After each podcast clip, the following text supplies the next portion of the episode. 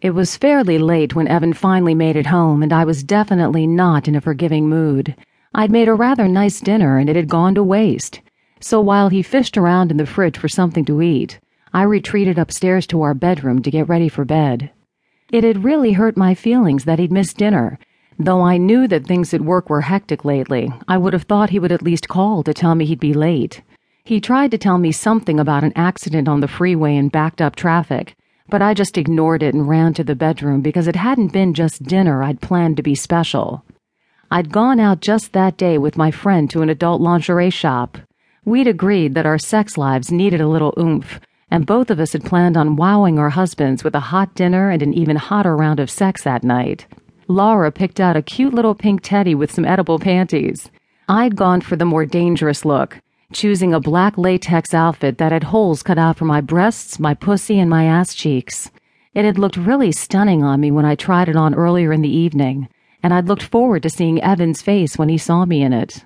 But now that wasn't going to happen.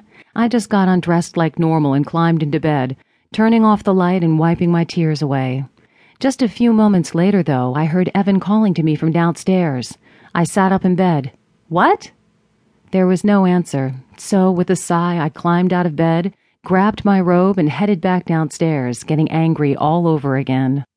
When I got to the bottom, though, Evan was standing there holding my little outfit in his hand. I looked at it, shocked. How it had gotten down here.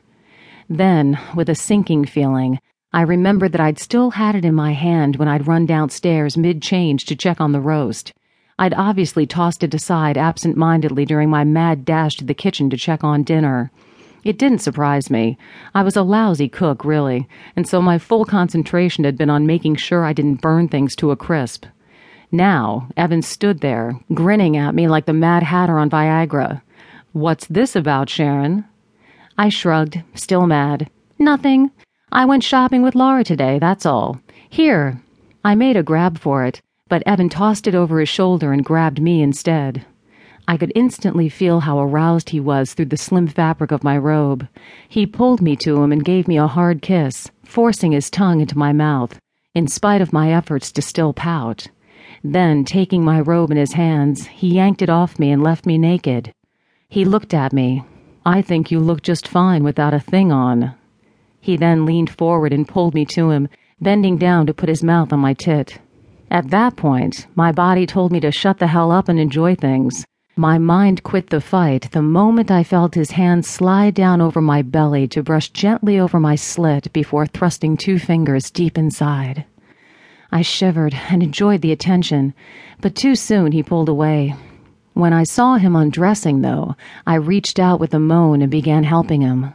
I grabbed at his shirt and pulled it over his head, and then my hands went to his belt and fumbled to undo it. His hands had already unzipped his pants so that, once his belt was unhooked, they slipped off his waist.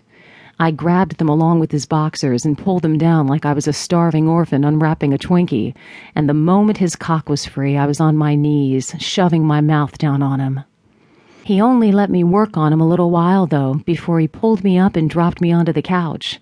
He plopped down next to me and then reached over and dragged me over to straddle him.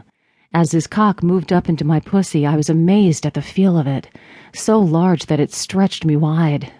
He moved fast and hard, and I bounced on top of him, crying out as he thrust over and over and over into me.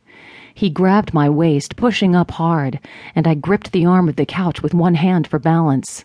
With the other hand, I rubbed and massaged my breast, my touch becoming rougher with this frantic thrusting.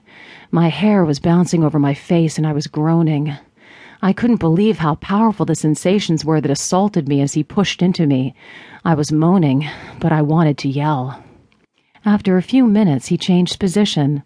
He pushed me over so that I was bent over the arm I was holding onto. When he moved me to my hands and knees and thrust into me from behind, it was incredible. I reached behind me and grabbed hold of one of my ass cheeks, spreading myself wide as I turned and looked at him pushing into my pussy. He grabbed the back of my head and held me that way, keeping my eyes firmly fixed on his cock pushing in and out of my slit. I couldn't believe how much I was enjoying watching and feeling him fuck me. It was overwhelming for me, and I knew that it wouldn't be long before I would come and come hard.